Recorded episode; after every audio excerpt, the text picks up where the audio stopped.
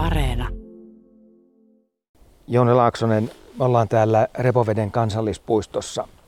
Kun sä liikut tässä ja katselet ympärilles, huomaatko täällä sellaisia seikkoja, jotka ovat väistämättömiä, kun tulee paljon ihmisiä kohteelle?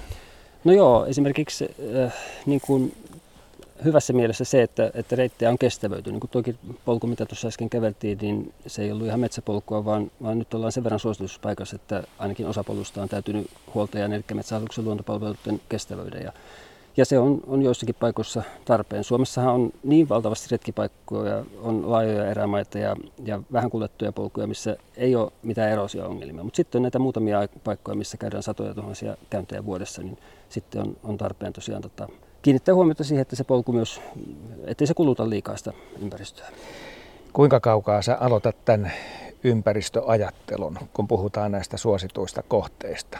Merkitseekö matka tähän kohteeseen ja onko se se ensimmäinen asia? Niin, no jos ajatellaan ympäristövastuullisuutta retkeilyssä, niin no retkeilyhän on hirveän ympäristöystävällinen harrastus. Ei tarvitse rakentaa halleja eikä täällä kuljetaan moottorivoimitta ja niin poispäin. Mutta, mutta se matkustus ilman muuta. Jos lähdet lähiretkelle, lähimetsään, niin kyllä toimit tosi ympäristövastuullisesti.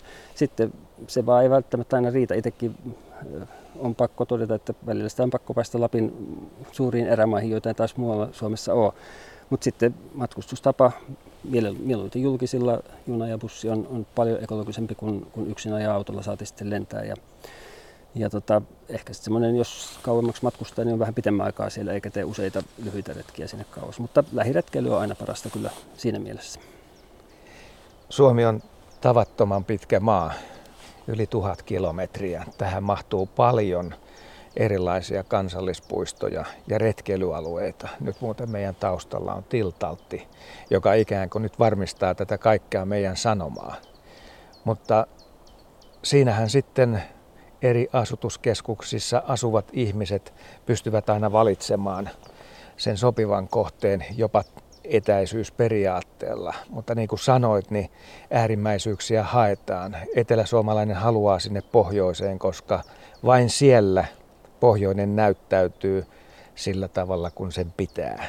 Niin, no siellä on ainoat Suomen tunturit, se on monelle yksi syy sinne, on mullekin tunturitkin tärkeitä, mutta ihan sekin, että laajat metsäalueet, kirven koskemattomat tai ainakin lähestulkoon luonnontilaiset. Ja se, että, että voit lähteä bussin kyydistä tässä ja kävellä tai hiihtää viikon tuohon suuntaan ja vasta sitten törmät tiehen, niin se on, minusta se on suunnattoman suuri arvo. Vaikka ei nyt ajatella muuta kuin näin itsekkäästi ihmisen näkökulmasta, saati sitten kaikki siellä elävät metsän eläimet ja, ja kasvit tietenkin se on sitten paljon suurempi asia. No tuossa alussa vähän puhuttiin siitä, että millaiset nämä reitit kansallispuiston sisällä on ja miten niitä on laitettu ja päällystetty erilaisilla materiaaleilla. Nyt sitten ensimmäisenä osuu nämä pysähdyspaikat tämän jälkeen mieleen, että mitä kaikkea siellä voi tapahtua ja onko se sitten huomannut, että ihmisen jälki näkyy siellä laajemmin? No joo, tota, tokihan joskus näkyy joku suklaapaperin kääre polun varressa tai, tai on tupakan tumppi tai muuta sellaista. Se on kurjaa, mutta ei hirveän paljon kuitenkaan retkeilyrettien varressa. Et paljon pahempi, jos vaikka maantien varressa pysäyt leväyspaikalle ja siinä pysäyt, niin se on kyllä ihan toista maailmaa se, että to, totta kai niin kuin ohjenuora pitää aina olla, että ei, ei pudotella tietenkään missään mitään roskia maahan. Ja, ja jos, jos sulla on se vaikka se suklaapaperin kääre tai joku tällainen, niin senhän voi polttaa retkenänsä, jos, jos on metsäpalovaroitus ei ole voimassa, eli saat tehdä nuotion, voit siinä polttaa. Mutta sitten joskus törmää siihen, että on vaikka autiotuvan kamiina tai, tai nuotiopaikan kivirinki, siihen on laitettu kauheasti just näitä roskapapereita ja vaikka trippimehupurkkeja ja kaikkea semmoista ikään kuin sytykkeeksi seuraaville, että ajateltu, että seuraava polttaa. No ei tietenkään näin. Sä voit polttaa ne omat palavat roskas, jos sä itse ne poltat. Jos et sä itse polta, niin et jätä niitä sinne, sitten sä pakkaat takaisin reppuun, niin kuin pakkaat sen palamattoman jätteen organiset jätteet voi tietenkin suruontähteet tai muut voi laittaa vaikka sitten kuivakäymälään kompostoitumaan. Ja, ja tota, no sitten ehkä semmoinen, mitä huomaa siellä taukopaikoilla, niin, niin valitettavasti niin silloin tällöin tulipaikan vierestä on koivuista revitty tuohet ja sehän ei, ei tietenkään missään nimessä elävistä puista mitään, mitään revitä ja tota, sitä, sitä nyt joskus näkee, mutta varmaan vähän semmoista ajattelemattomuuttakin, ettei huomata, että se nyt voi vahingoittaa, mutta, mutta tietenkin, tietenkään ei. Ja sitten muistan semmoisen oma esimerkin, että niin kuin vesiasioista, kun, kun muistan, että nuorena poikana olin se oli varmaan Muoravaarakan ruoktun autio tuolla Pukopuistossa ja pesin sitten aamulla puurokattilaa, jonka oli vähän jäänyt puuroa pohjalle ja menin siinä puuron varteen pesemään, että tässä virtausvedessähän se näppärästi puhistuu. Sitten kun näki, kun se puuroklöntit putosi sinne puron pohjat, mäkö sotken tämän puhtaan tutturipuron. No en ole sen jälkeen koskaan pessyt vesistössä ja tajusin, niin että, että ei koskaan vesistössä. Että totta kai kuivalla pestää ja, ja jos on enemmän sitä jätettä, niin laitetaan se sinne kuivakäymälään, mutta se suotautuu maan läpi, että ei, ei, ei liätä vesiä. On se sitten pyykinpesua tai, tai tiskipesua tai eikä myöskään uimassa käydä siinä vesi, kämpän vesipaikalla, vaan vähän sivummalla. Ja ehkä nyt tällaisia tulee ekana näistä taukopaikoista mieleen.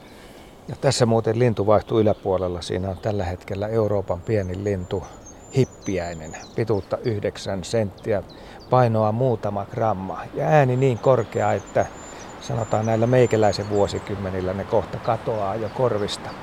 Mutta vielä kuuluu, en tiedä tuleeko sinne radioihin asti.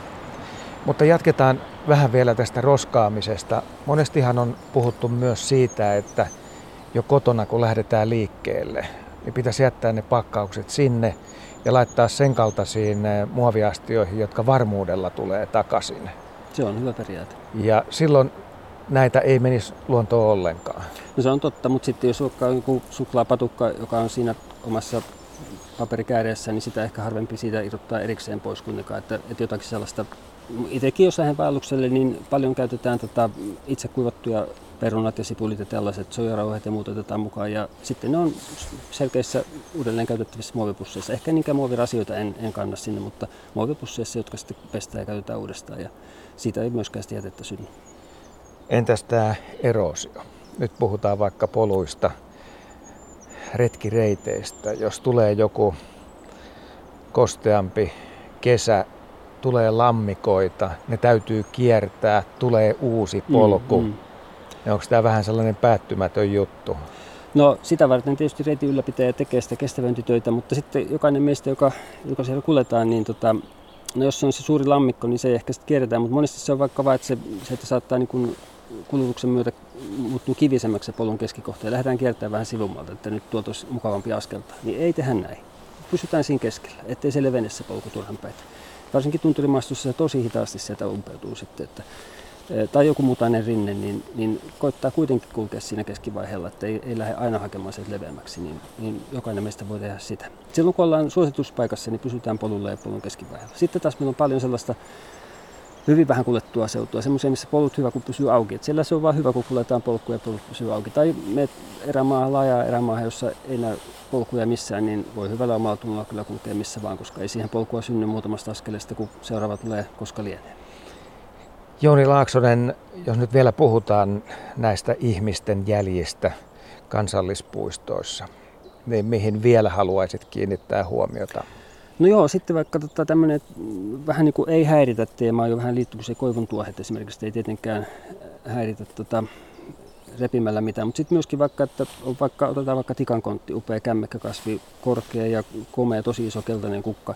Meet vaikka sitä kuvaamaan, jos innostut oikein. Niin ootko varma, että et tallo vaikka pussikämmekkää tai jotain muuta hyvin paljon pienempää ja huomattavaa kämmekkää siinä matkalla. Tai jotain sammalta, jotain tunnematta, jonka on uhanalainen. Eli eh, jos on, semmoinen, jos on tämmöinen tavallinen kangasmetsä kuin tässä meillä, niin ei me nyt tässä kovin kummusia tallota, mutta jos on semmoinen oikein luonnoltaan rikas paikka, niin, niin ollaan tarkkana. Tai vaikka joku joskus pelästyttää vaikka metson tai teeren pesältänsä, siitä lähtee emolentoon ja siihen jää sitten kylmenemään munat, niin totta kai heti lähdetään pois, että se pääsisi pian takaisin. Ja, tai pidetään koira kiinni. Esimerkiksi kansallispuistossahan täytyy järjestyssäännön mukaan aina pitää koirat kytkettynä, vaikka se olisi vaikka metsästyslain mukaan sallittua pitää se välittömästi kytkettävänä, niin se ei koske kansallispuistoja, jossa on järjestyssääntö ajaa sen edelle.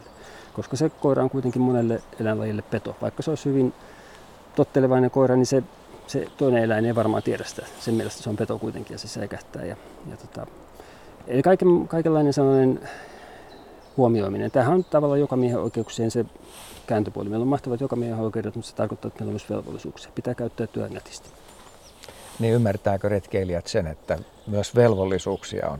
No mun mielestä pääasiassa hyvin, mutta tota, kyllähän siinä semmoisen eron huomaa, että jos sä oot oikein syrjässä tosi kaukana päivämatkan päässä jossakin, niin siellä on kyllä kirvestallilla laavun tuli, tai tuota puuvajassa. Siellä on luultavasti puoltu kiehissä tautiotuvalle. Siellä ei näy roskia. Mutta sitten jos sä oot ihan siinä 50 metriä autotien tai parkkikselta on joku laavu, niin siellä ei ehkä asiat ole ihan niin mukavasti. Että, että siinä on niin semmoinen etäisyysperiaate kyllä, että mitä syrjemmällä ollaan, niin sitä paremmin käyttäydytään semmoinen yleensä, yleensä on. Tuo oli hyvä asia, minkä otit esille, tämä kasvien tallaaminen. Se on varmaan liittynyt enemmän tähän valokuvaamiseen, sen suosion lisääntymiseen ja se, että kännyköissä on kamerat. Mm, ja pitää päästä lähelle ja pitää ehkä taittaa niitä muita kasveja siitä ympäriltä pois, jotta se kukka näyttäisi mahdollisimman hienolta Kyllä. yksinäisenä siinä kuvassa. Ja tosta sitten on syntynyt niin kuin tämän kaltainen maailma, joka välttämättä ei olekaan kovin hyvä. Niin, kyllä ilman muuta luontokuvaaminen ja semmoinen jokamieskuvaaminenkin on tosi hyvä ja, ja innostava harrastus, mutta tosiaan jos vähän miettii, että, että, että enhän mä nyt häiritse mitään toista tässä, jos mä otan tosta kuvan, niin on tarkkana siinä. Kyllä, kyllä niitä kuvia saa toki ottaa, mutta pitää olla, olla vähän mietittynä sitä asiaa. Entäs nämä retkeilijöiden varusteet? Tuntuu välillä siltä, että ne halutaan uusia joka vuosi.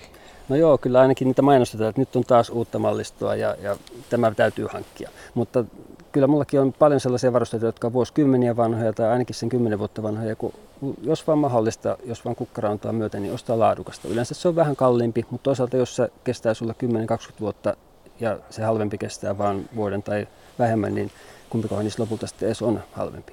Ja ainakin luonnollisesti on paljon parempi, jos hankkii harvoin laadukasta kuin, kuin usein halpaa.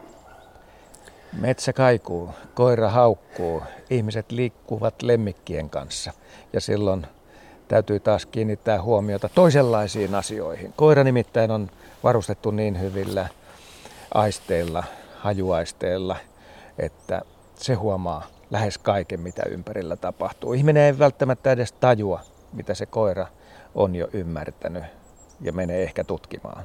Näinpä. Ja varsinkin kansallispuistossa ja luonnonsuojelualueella niin ehdottomasti pidetään koirat aina kytkettynä. Ei, ei irrallaan, vaikka se siinä, ei edes siinä vieressä kulkemassa. Joo, meillä ei ole näköyhteyttä tällä hetkellä tähän kulkijaan, joka koiran kanssa etenee, mutta Varmaankin suuri, kulkee täysin oikein. Kyllä, suuri oletusarvo on siinä, että kun he menevät tuota pääväylää Lapinsalmen suuntaan, niin koira on kytkettynä. Ja näin. koira toki on riemuissaan siitä, että on päässyt metsän siimeksi. No on, ja, ja mahtavahan se on kulkea neljäaikaisen ystävän kanssa. Ehkä semmoisen sanoisin vielä tästä, retkeily on niin kuin vain tietenkin pieni osa elämästä, vaikka se itselle niin tärkeä onkin, niin jos se, että, että retkellä ajattelee vähän luontoasioita ja ympäristöasioita, jos, jos sitä sitten jos se vähänkin poikisi niin kuin arkielämään sitä, että tekisi arkielämässähän tehdään jatkuvasti valintoja, ostetaan ruokaa, valitaan energiamuotoa, valitaan kulkumuotoa, äänestetään, niin jos niissäkin valinnoissa tulisi ympäristöasiat mieleen, niin sehän olisi sitä kaikkein parasta.